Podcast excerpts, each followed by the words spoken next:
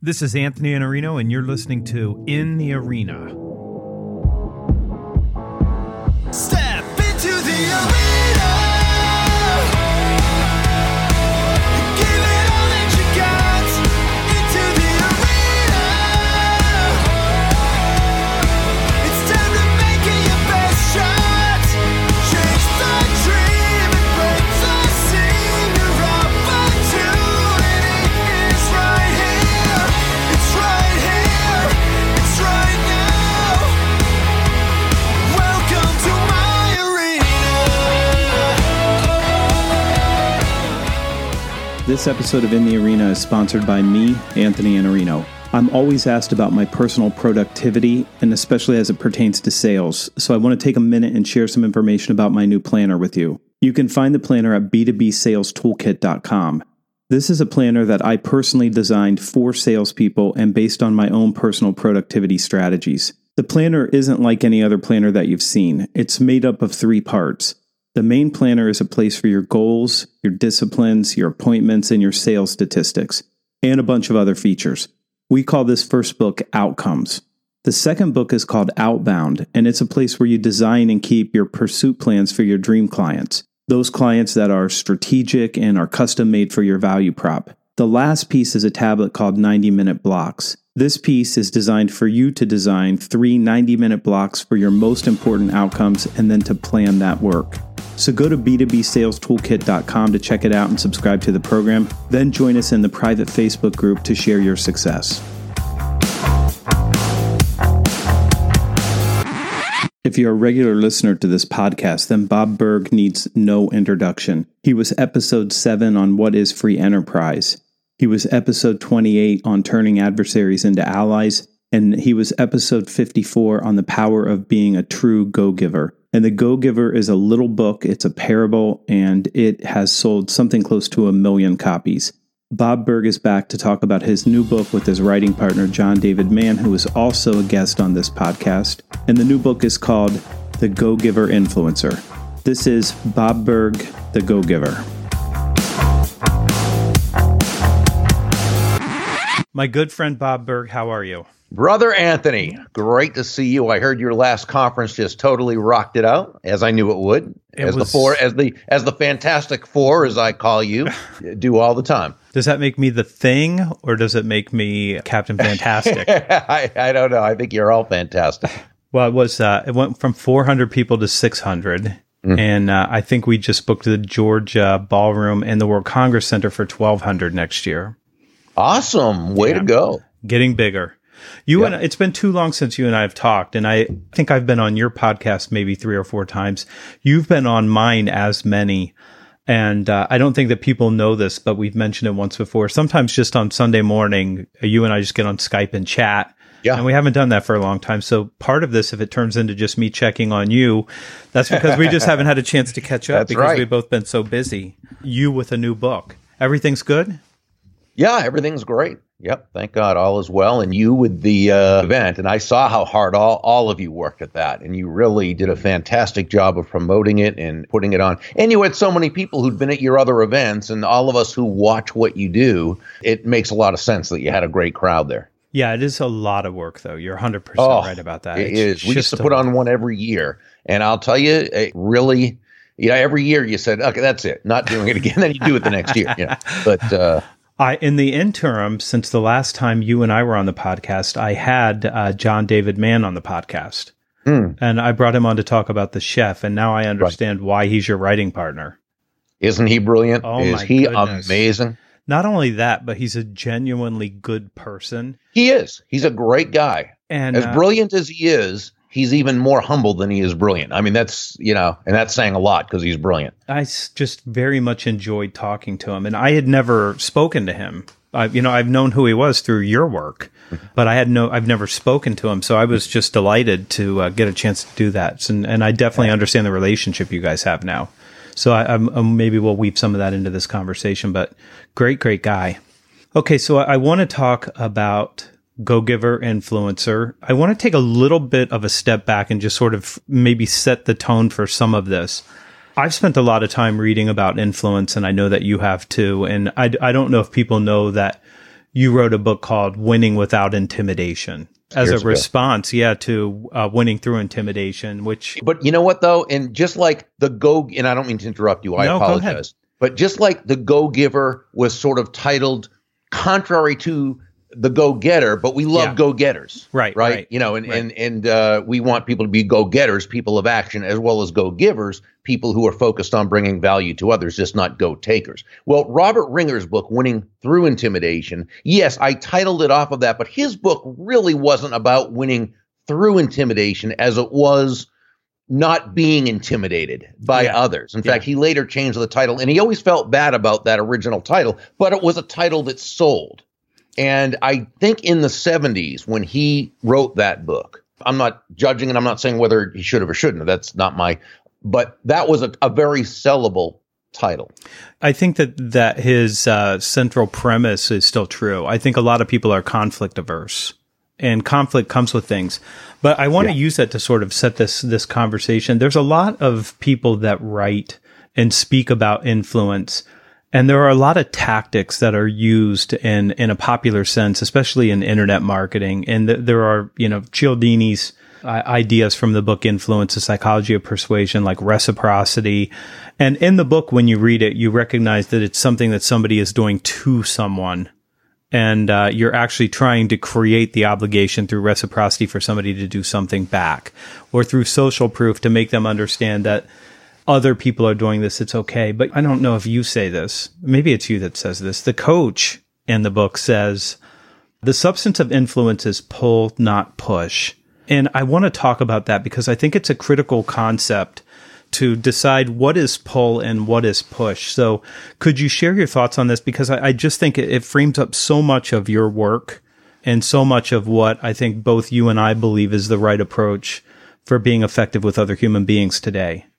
Well, thank you. And I, I think with Robert Cialdini, I think his principles are principles. And like any principle or universal right. law, they can be used for good or bad, for, you know, to manipulate or to persuade and what have you. When we talk about influence being pull, first, you know, let's define influence on a very, very basic level. Really, it's simply the ability to move a person or persons to a desired action, usually within the context of a specific goal. That's its definition. What we say is that that's not its substance or essence. That we say is pull. You, you don't hear people say, wow, that Joanne or that David, he he is so influential. He has a lot of push with people, right? He right. sure is pushy, man. Just pushes his himself on everything. Just a great guy. No, uh, you know, we'll follow him anywhere. No, they'd say he has a lot of pull because that's what influence is. It's an attraction. Great influencers attract people to themselves first and then to their idea. And then I think, as you and I both agree, it's by really asking ourselves how we can benefit that other person. Because as you and I have talked about before, in, in the sales vernacular, no one's going to buy from you because you have a quota to meet. They're not going to buy from you because you need the money. And they're not even going to buy from you because you're a really good person who believes in what you do. They're only going to buy from you or do business with you or follow you or be influenced by you because they believe they'll be better off by doing so than by not doing so. And that's fine. That's the way it should be. In a free market-based economy, and when I say that, I simply mean no one's forced to do business with anyone else. What that does is it's beautiful because it puts we, the influencer, the salesperson, the entrepreneur, in the position that we have to care about that other person's needs. We've got to put their interests first.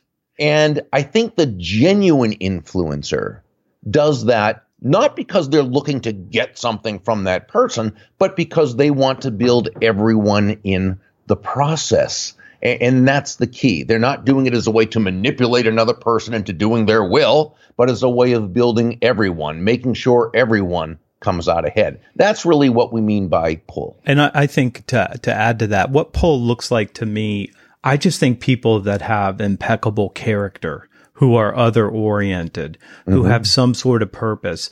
I mean, those are the people that actually have real influence. And I, I just wanted to divide sure. this off from the push and pull, because there's so many people who will look at Cialdini's book as a recipe book for doing something to someone and actually deciding it is a push strategy. When he wrote the book as right. sort of a warning of, right. of these are the things that you know, can someone actually, could do to you. Right. Yeah, as, a, as something that could be done to you. And I think it's important that all of your work leads this way. So anybody who has read Go-Giver understands this concept and what you're talking about. But I just want to make Thank it you. clear on influence that this is something that it, it's a set of character traits. It's deeper, deeper stuff than any kind of tactic you could pull. Thank you. And and this is why the core of all of your books are really character-based books. They're, they're about who you are and not what you do.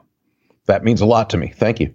Why do you believe that negotiation is or requires collaboration? I think it's the difference, Anthony, between compromise and collaboration. Because many people, when they hear negotiation, the first thing that comes to mind is compromise. Give up a little bit of this, and that person will give up a little bit of that, and everybody will be, well, they won't necessarily be happy. By the very nature of compromise, it's not two people coming away happier. George, one of the mentors, because in this story we have two mentors and two proteges, George says to his protege, Jillian, he says, he says this jokingly, of course, but he says compromise comes from the Greek word meaning nobody gets what they want and nobody really ends up happy, right? By it, now, by the way, there's a time and place, of course, for everything, including compromise. But generally speaking, we don't want that to be people's first option. Collaboration, by its definition, is lose-lose. Again, it means you're giving up something, and so it, just so you can kind of at least make something happen, and it, right? No, rather than compromise, let's collaborate. Let's find a way to tap into what each person really wants, and let's make one plus one equal three. That's collaboration. Now, that other person may not be thinking that way. It's okay. It's up to you to get that ball rolling. It's not up to the other person. But through your example and through the way you're handling yourself and through the way you're approaching it, that's what's going to happen. Was the fact that you had to shave because we're going on video to do this, was that a compromise or was that a collaboration? I'm not oh, sure. Oh, that was a compromise. For me to have to shave on a Saturday when I was going to let the, the field lie fallow for a day, you know, a day or two, that was a compromise, but it was okay. Okay, good. As long as you're still okay. I think that the point that you're making there is so critical. And I think a lot of times what people do when they say, oh, here's what salespeople's leaders say to me. They say, my people suck at negotiating. They're terrible at it. And then I say, actually, they look like they're brilliant at it to me. And they say, why would you say that? And I say, because every time they ask you if they can discount, you concede and let them do that, even though you're not happy. And ah. uh, so they're just pointed the wrong way when they negotiate. You have to turn them around and send them back the other direction to have that conversation. And instead of it being a collaboration, we think of negotiation as it's a concession being made on one or both sides. And it doesn't have to be a concession. There's always ways to find greater value that can be created as long as you're resourceful. And Uh, of course, in line with, with the book, you have to understand that collaboration is possible and intend for that to happen yeah. and oh, even yeah. have that conversation, or it doesn't happen because the other person's not sure what you're doing unless you're out in the open and you're explaining to them, I think there's another way for us to do even more right. here together. Right. Oh, you're so right on the mark. Absolutely. And that's what we want people to do. And you can be open and you can be genuine and you could have, you can bring this person in as your partner. We cite the the great Japanese professional baseball Hall of Famer Sadaharu Oh in the story. He was the the all-time leading home run hitter in every country. Uh, I think it was, now I'm all of a sudden forget, I think it was eight hundred sixty-eight home runs or something. I, I don't remember what it was, something like that. Anyway, what he used to say is that he he never saw the opposing pitcher as his adversary, but rather as his partner in hitting home runs. I'm sure the uh, pitcher didn't think so exactly, highly of that but, idea. And, and you know what, Anthony? And that's the key. Yeah. Because it doesn't take two people at first to do that. Of course, the pitcher didn't see him that way. In fact, the, he would have liked to have seen Sadaharu Oh as his partner in a strikeout. Right. Okay. But Sadaharu Oh felt that way and brought that to the table. And that's what we can do. We can bring that sense of collaboration to the table and make that other person, and when I say make, I don't mean force make, but I mean bring it about so that this person is part of a collaboration. But remember, in baseball, it really isn't a win for the pitcher when Sadaharu Oh hits a home run. Right. We need to make sure that in this collaboration, both parties come out ahead. One of my just primary operating principles is just go first. You go first. Mm-hmm. Don't wait for somebody else to do that. Just go first and be vulnerable and be honest and be candid and invite that person into a collaboration.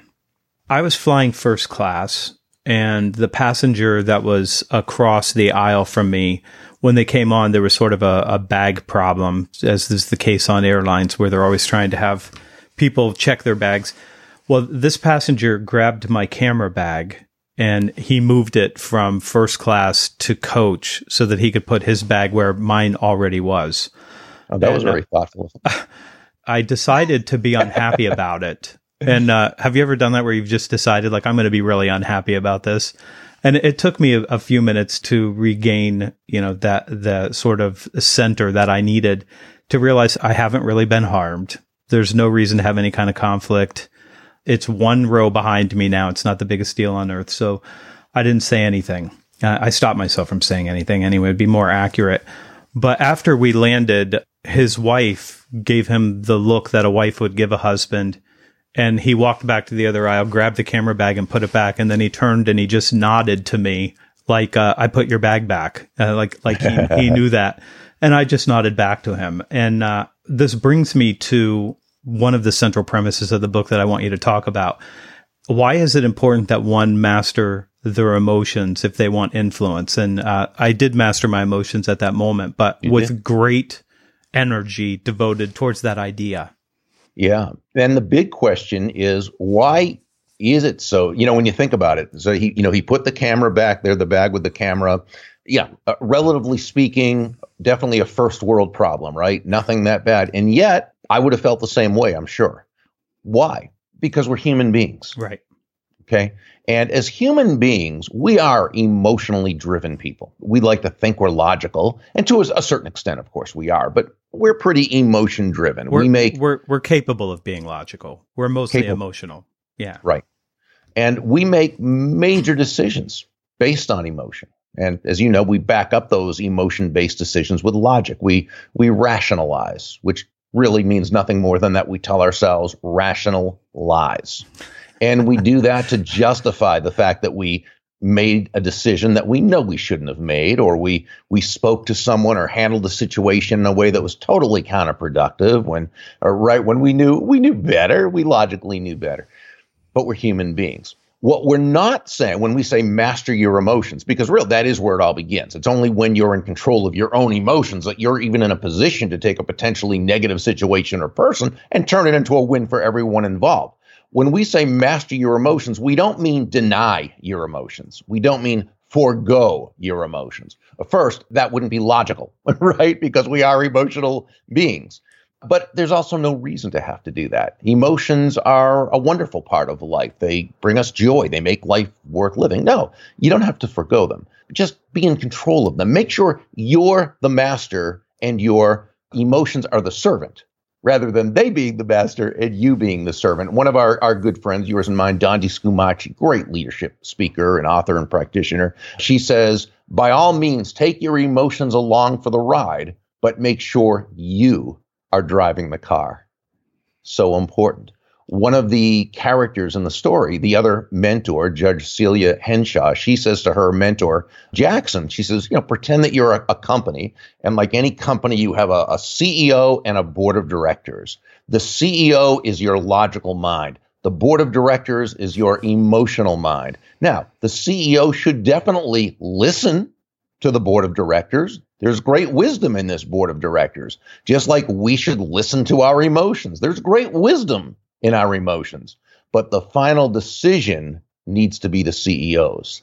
And our final decision needs to be based on logic if we want to create the environment where the chances are best that we're going to get the right result.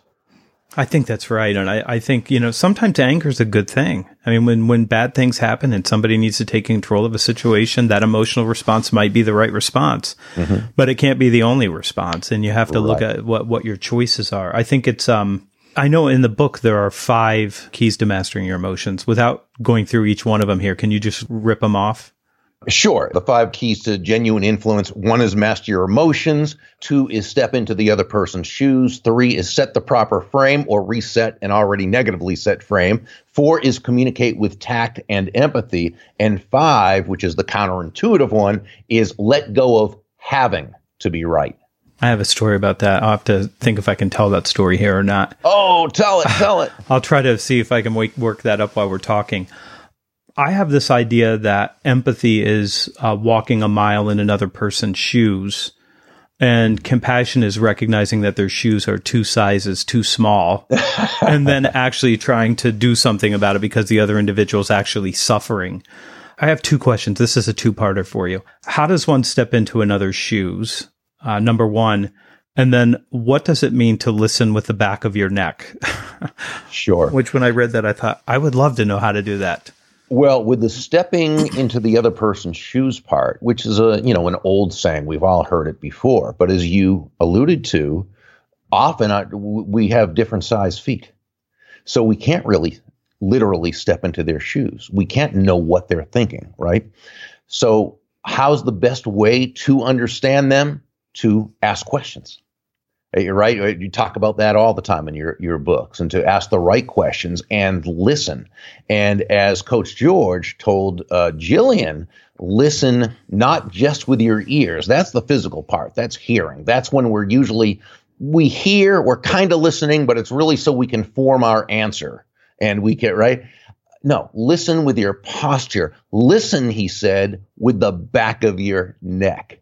And uh, John David Mann came up with that one, and he introduced it to me, and he expl- I had to ask him to explain it to me, and he did, and now it's become one of my favorites. It really means listen with your entire being. Listen with your essence.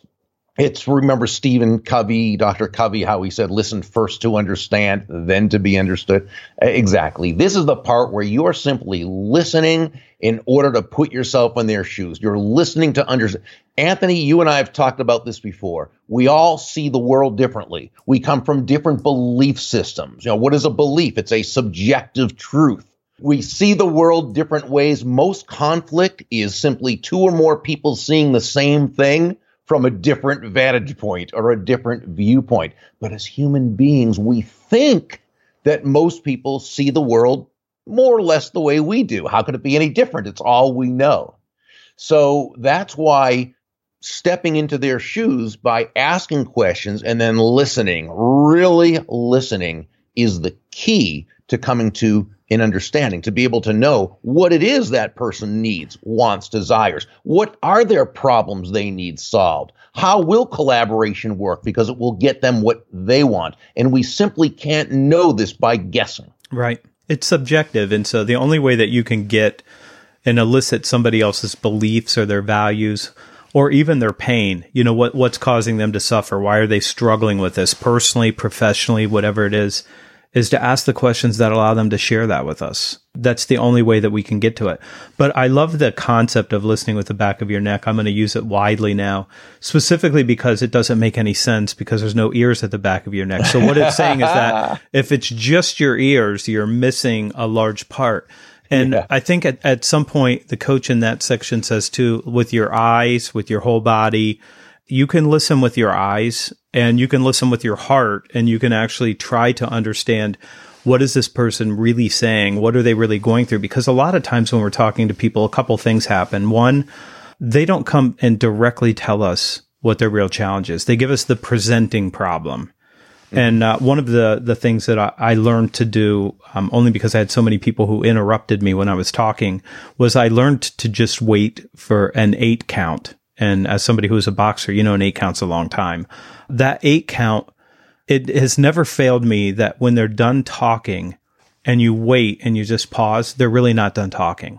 And the more you don't say anything, the more they decide that it's safe to reveal something deeper because you're actually paying attention to them. And I saw this study recently that uh, we've been taught forever to look people in the eyes when we're speaking to them, but actually uh, influence tends to be driven more by looking someone in the mouth. And and when I read that, I thought that makes perfect sense, because I can actually see you're paying attention to me and you're trying to understand what I'm saying. But we don't tend to give people our full attention when when we're talking to them. We're not really listening. We're listening at the surface level, but we're not listening deeper than that. And I, I love the point of that learning outcome in the book. Thank it's you. really, really important. Thank you. A couple more questions for you. My wife told me of a sort of common medical condition that women often suggest they have called resting bitch face. And what that is, is that they tend to look angry when they're they're just at rest. They're not angry, even though their face may give you that impression. So I have the... And for the record, I'm just going to say I have never noticed that. Okay, well, you're safe now. You've just moved yourself to a safe space. I have the male version of that called resting bastard face. I have to work really hard to smile. You know, as somebody who's speaking on stage, you have to be smiling when you walk out. There's a whole bunch of situations where it pays... There are great dividends for smiling. Walking into a meeting, walking into a meeting that's going to have conflict, that kind of approach can change the whole shape of the conversation. So in the book, you actually write about smiling and, and smiling with all of you. Uh, so this is back to sort of like the listening with the back of your neck. How do you smile with all of you? First of all, you hit on something very important. We don't all have a natural smile. I'm sort of like that too. And I remember speaking with John Gordon, who wrote, who's written some amazing a bunch of parables. Them. Oh my gosh, he is just prolific, and every one of them is somehow it gets better every time. But he talked about the no complaining rule. Yeah. It was one of his, which I, I love that book. You know, he told me by his nature, he is a complainer.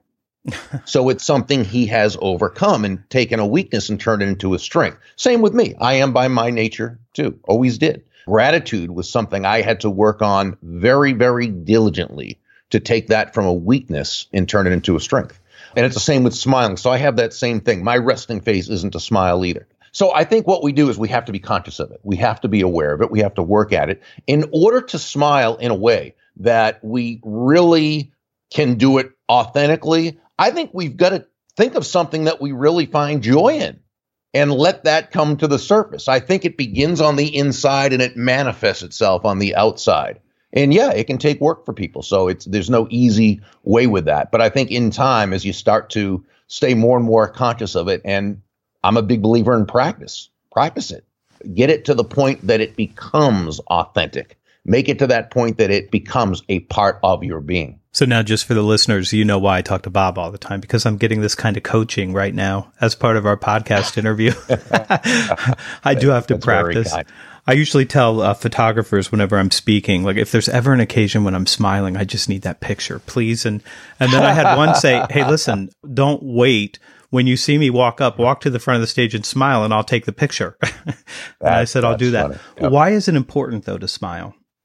You know, Dale Carnegie had a whole chapter in his book, How to Win Friends and Influence People, on that. Daniel Goleman, in his book, Emotional Intelligence, talked about a smile being just, what's the right word, not infective. It, it's catchy. When you smile, people just typically respond with a smile. It is so important. I mean, it really is a great way to uh, to make yourself likable. Yeah, I mean, I wish there was another way to say it, but there really isn't. It's just so much more pleasant to be greeted by someone who has a smile on their face. And this is uh, in part about setting the frames. I want to yes. deal with that as our, our final question. And I, I wanted to bring that up because I see people walk into a meeting and it's like they're punching a clock. The energy's not there. The smile's not there. And really, you're giving someone this first impression when you walk in the room as to how things are going to go and what you're like. And I think that we devalue the thinking and the preparation to walk into a meeting with the right energy, with a smile, with a handshake, with the gratitude, and and to have the kind of energy that allows people to want to engage with you in some sort of collaborative conversation, even when there's some sort of conflict that still has to be dealt with. I think you're better off coming in and going first and having that energy and having the smile and being prepared to do these things, because the outcomes are so much better when you go first. I, mm-hmm. The only way I can get Bob to change is by changing me, so I change your response to me. We talk about positive expectation. Expect, and, and here's what I what I say about this. expecting someone, let's say someone who has a reputation for not being helpful, right, or not being friendly, it's going into a conversation or a transaction expecting someone to be helpful or expecting someone to be kind, it works. But not because by some magic you're changing them. It's that you're changing yourself. Yeah. And that's what changes them. Because when you go in there with a smile and a feeling of gratitude, yeah. right? A feeling that they're just, you go in with appreciation. And when you go in with appreciation, they pick up on that. They resonate with that. And they become that. They, so they get you know, to let their defenses down. Exactly. I mean, because so they don't see conflict in you. Yeah. So it's not that your emotional state is changing them. It's changing you. That's what changes them. There's no magic behind it. It's actually very logical when you think about it. And it's something you're capable of.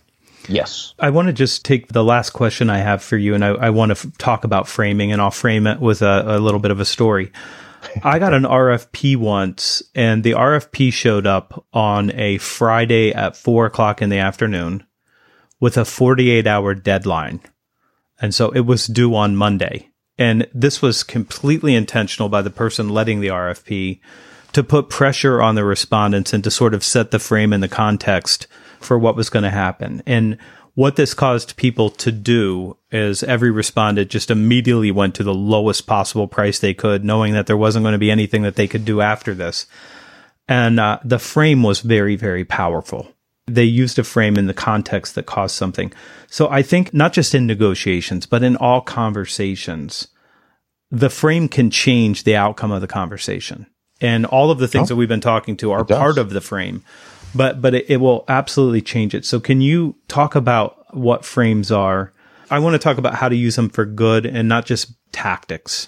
Yeah, because that was absolutely a tactic. The frame is so important, Anthony, that when you've properly set a frame, and again, it could be, say, proper, but in this case, I'm using it in the vernacular. It could have been for manipulation as that as they used it, as they probably did without knowing them, but that's what it seems like they did. Or it could be for persuasion, which is positive. Okay, and that's how we want to use it, of course. We also want to make sure that we don't buy into someone else's frame when it's not set for positive reasons. So what is a frame? Well, a frame is the foundation from which everything else takes place. Okay? Set a frame that you have forty-eight hours to give us the, and it's your one shot at us. And it set a frame for everyone lowering their price. That was the frame. That's what they meant to do. One of the best examples of a frame I ever saw was in a Dunkin' Donuts restaurant. A little boy, probably two, two and a half years old, was running around the restaurant when his parents called him back over to the table. He starts walking over to the table and he he slips. He falls on the floor. Now, he didn't hurt himself, you could tell, but you could also tell that he was shocked. He was surprised. He obviously didn't expect that. And so he immediately looked at the two people who he trusts the most, his mom and dad, to get their interpretation of the event. The event happened. He wanted to know what happens next. Now, I truly believe that had the mom and dad gotten anxious and panicky and run over and, oh, no, are you up? He'd have started to cry. But what they did is they handled it perfectly. They walked over quickly, but very calmly, with a real kind of nice energy about them. They had big smiles on their faces, and they began to applaud, and, oh, that looks like so much fun. What a good trick. And immediately he began to laugh, right? Well, what they did is they set a positive, a productive frame from which he could operate. And we can do that same thing. Let's just take a quick example. You are in front of a prospect, and she is kind of a little bit defensive. And, you know, who knows, maybe she has had a bad experience with a salesperson before. She had, she was, uh, heaven forbid, pressured by them, or for whatever reason, she sees this as kind of an antagonistic type of whatever, right? Let's now reset that frame and, and set our own frame, okay, a productive one. And we might say to her something like, Mary, while we've been able to help a lot of people with this product or service, whether or not it's the best solution for you, we simply can't know without exploring deeper and determining whether it meets your needs. So please know our conversation is simply for both of us to discover this. And if it does, great. If not, that's okay too. So now we've just moved this frame from one of two adversaries to one of two allies who are simply looking for the best result for her which is what selling is all about. You should write a book maybe about adversaries and allies. Have you thought about that? Yeah, gee, it's, the, the, the thought has come to my mind. That's a great book. This is another great book. The whole Go-Giver, the, your work with John David Mann is exceptional. And what I like is this is going to take somebody two hours to read, tops. I mean, you, you can pick this up and you can read it on an airplane. You can derive the lessons. And I would challenge you, this is my challenge, if you go pick this book up and read it, just look at each of the ideas and each of the concepts and just decide, how could I be a little bit better at that? And I think the parable that you're using explains it so clearly. It's so easy to make practical and tactical that there's not, you don't have to do a lot of thinking or absorbing to know how to change your behavior to get a much better result when it comes to influence. I appreciate that so much. And again, I just uh, give so much credit to John for his way with words and being able to just work magic with them. So, uh, and thank you, Anthony. As you know, you are my, I always call you my go-to sales guy. And uh, you're also a great friend and brother. And so, you know, hearing you say that means a real lot to me. Uh, you just made me a little bit nervous on this call because you started to talk just about our belief systems. And I thought, oh my gosh, we're going to go into our strongly held bleeding heart libertarian belief systems and scare everybody away when Bob and I start talking to each other. We managed to avoid that. Libertarians? What are libertarians? We're this, uh, I don't know, but whatever people think about us is probably true. Thank you so much for your time. We're going to send people out to uh, amazon dot com and to Barnes and Noble to get the book.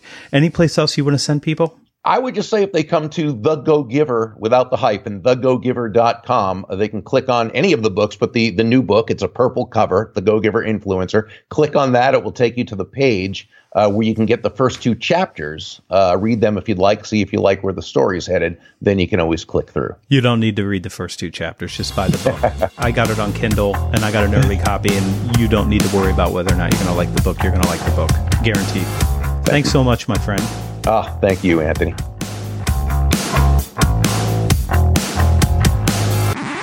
That was my dear friend, Bob Burg, and you can find him at bob burg dot com. Do sign up for his resources, his newsletter, when you get to his website. You can find me, Anthony Iannarino, at the sales blog dot com. You can also find me at youtube.com forward slash Iannarino. When you go out to either of those sites, you'll have an opportunity to sign up for my newsletter, which comes out on Sunday morning and reaches eighty thousand people. If you like this podcast, go out to iTunes, give it a review so that we can help other people find it.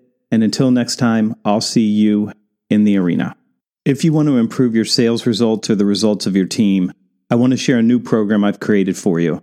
The program is called Sales Accelerator, and it's a training platform for salespeople, sales managers, and sales leaders. The training platform includes four hundred fifty individual videos now and thirty-three individual courses, with a new course being added literally every week. And I want to share with you one of my favorite programs. It's called Coach, and there are one hundred four videos in this program with more added every couple weeks. In this course, I literally give you the language for all the common prompts, objections, and concerns that your clients will throw at you as you go about selling day to day. If you want to know what to say and how to say it, this program will give you everything you need. So if you want B two B sales training that allows you to up your game, become a peer and a trusted advisor, and learn the state-of-the-art consultative selling, this is the program for you. So go visit me at b two b sales training dot com and we'll reach out and give you a demo. If you want to make more sales faster, let me help you accelerate your results. Audio editing and show notes by podcast fast track dot com. Get fifteen percent off your first month by mentioning this show.